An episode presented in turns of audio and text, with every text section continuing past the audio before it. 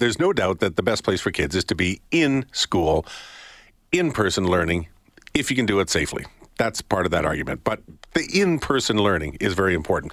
But obviously, through the pandemic, there were an awful lot of changes that had to happen when there were lockdowns and when, when schools were only in online learning. For universities and for colleges, uh, there was a lot of online learning. You lose that environment, you lose that sort of one on one a little bit. But uh, has it provided an opportunity on how to improve online learning? Uh, since we so many had to go to it, there was a, uh, a focus on trying to find better ways of doing things. Well, one idea that has come up is using artificially power in, intelligence, artificial intelligence powered chatbots. I guess uh, in one way you could you could talk about the virtual assistants that shows up on uh, on a number of different websites. They can be helpful. Sometimes they're not great, but if, if you have artificial intelligence behind that, then, then it can learn, it can get better, and maybe that does improve things. There was an article on uh, theconversation.com that was put together by a number of different authors. We have one of them joining us here this morning. Nadia Naffi is an assistant professor in educational technology out of the University of Laval, joining us here on 6:30 CHED Mornings. Nadia Naffi, nice to have you here. How are you?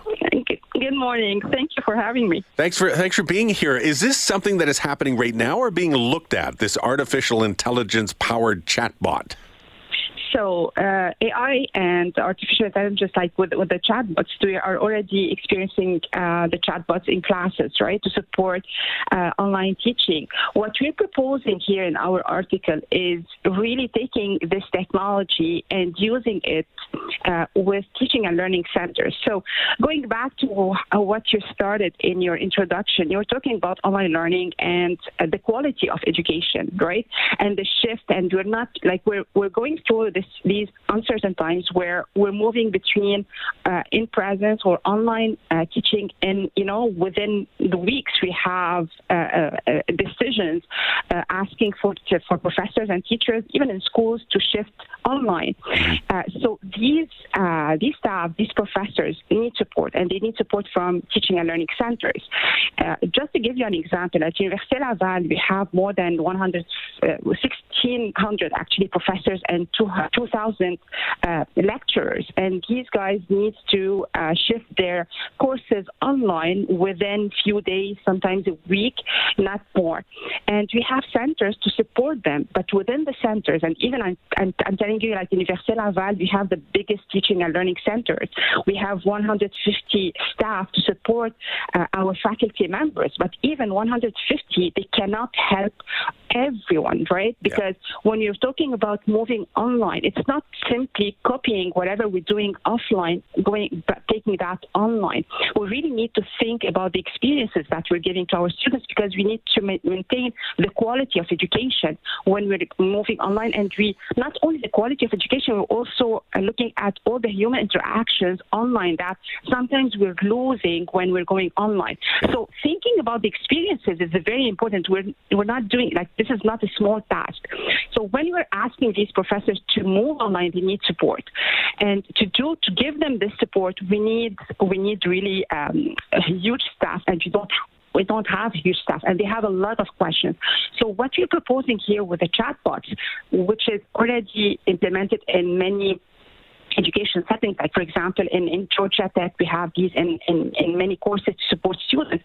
Here we're proposing to support faculty members. So when we have very uh, first level questions, instead of using the power of these uh, teaching and learning centers to answer frequently asked questions or really first level questions, we can direct them to chatbots, and chatbots can reply to these very first base, uh, basic questions and keep our staff to more complex um, tasks like really reflecting and working on designing uh, learning experiences that would be beneficial yeah. to our students. Yeah, it just so, it, that, that makes a lot of sense to just get rid of some of the, the, the that heavy workload uh, in the minor kind of questions and that kind of thing. But but it, it's a matter of how well they work. So if I go online on a website and I'm using a virtual assistant, which is in essence a chatbot, uh, I end up finding I could just go to the frequently asked questions section of the website and I get all the answers I'm going to need. So it's not just about providing them, but it's making sure that it's actually effective and that it's efficient and that it's good information that's coming through these chatbots.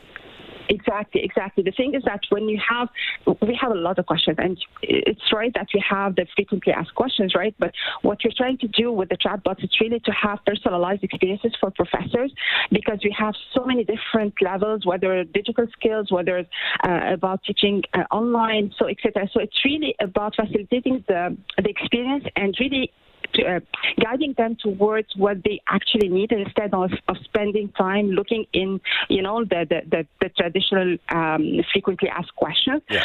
So this is something. But the other thing is that we need to keep in mind that when we talk about chatbots like Siri or Alexa, they're not, you know, they're not um, the, the, the advancements, right? Like the level that they can actually uh, perform with. Um, it takes time to to improve it, and uh, um, again, you need to make sure that you know uh, the expectations are not beyond what a chatbot can do. Yeah. So this is why we're talking about really first level. It's exactly when you ask Alexa or or um, Siri. Sometimes you ask ask a question that the chatbot is not programmed to answer, and it won't give you the answer, right? Yeah. Um, And, and so the idea is it's this would be artificial yeah. intelligence. We would learn, it would get better at providing Exactly. uh, answers.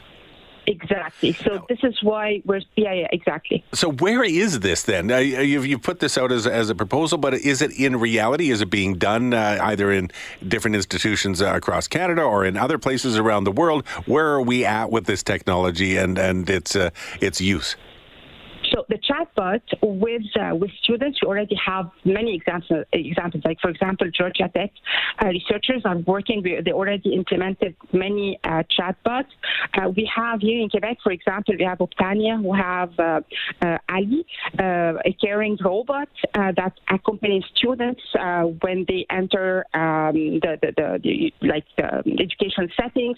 But the thing is that they they have this again first level guidance. Yeah. and at some point they uh, direct uh, the, the you know the users toward a human assistance so they have uh, specific you know um, guidance that they can offer.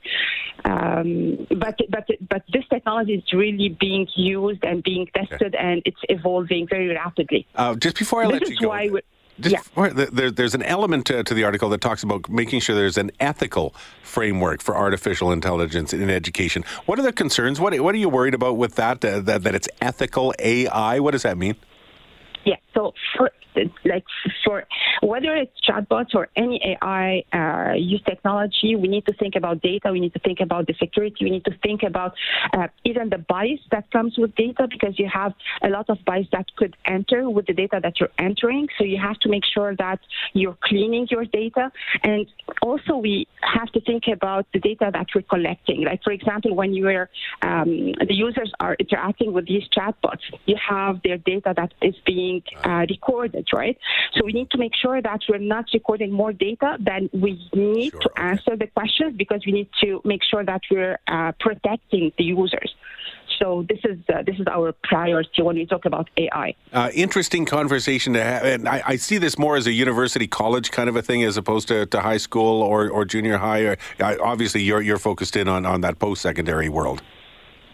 It- it's applied like it can be applied anywhere because in any education settings you have teaching and learning centers right Yeah, true. and when yeah exactly so we we can actually apply it in any education settings to help faculty members or professors or teachers uh, to um, to, to really think about right to think about their teaching methods and uh, and adopt their teaching for what's coming because we don't know what's coming right no, we, we never know. We guess. Exactly. We do the best we can. Yeah, we're but not- we need to maintain the quality of our education, whether it's UK, you know, like to, to any level of education, we need to make sure that we're maintaining this quality of education, and we need help from teaching and learning centers, and we cannot overwork them.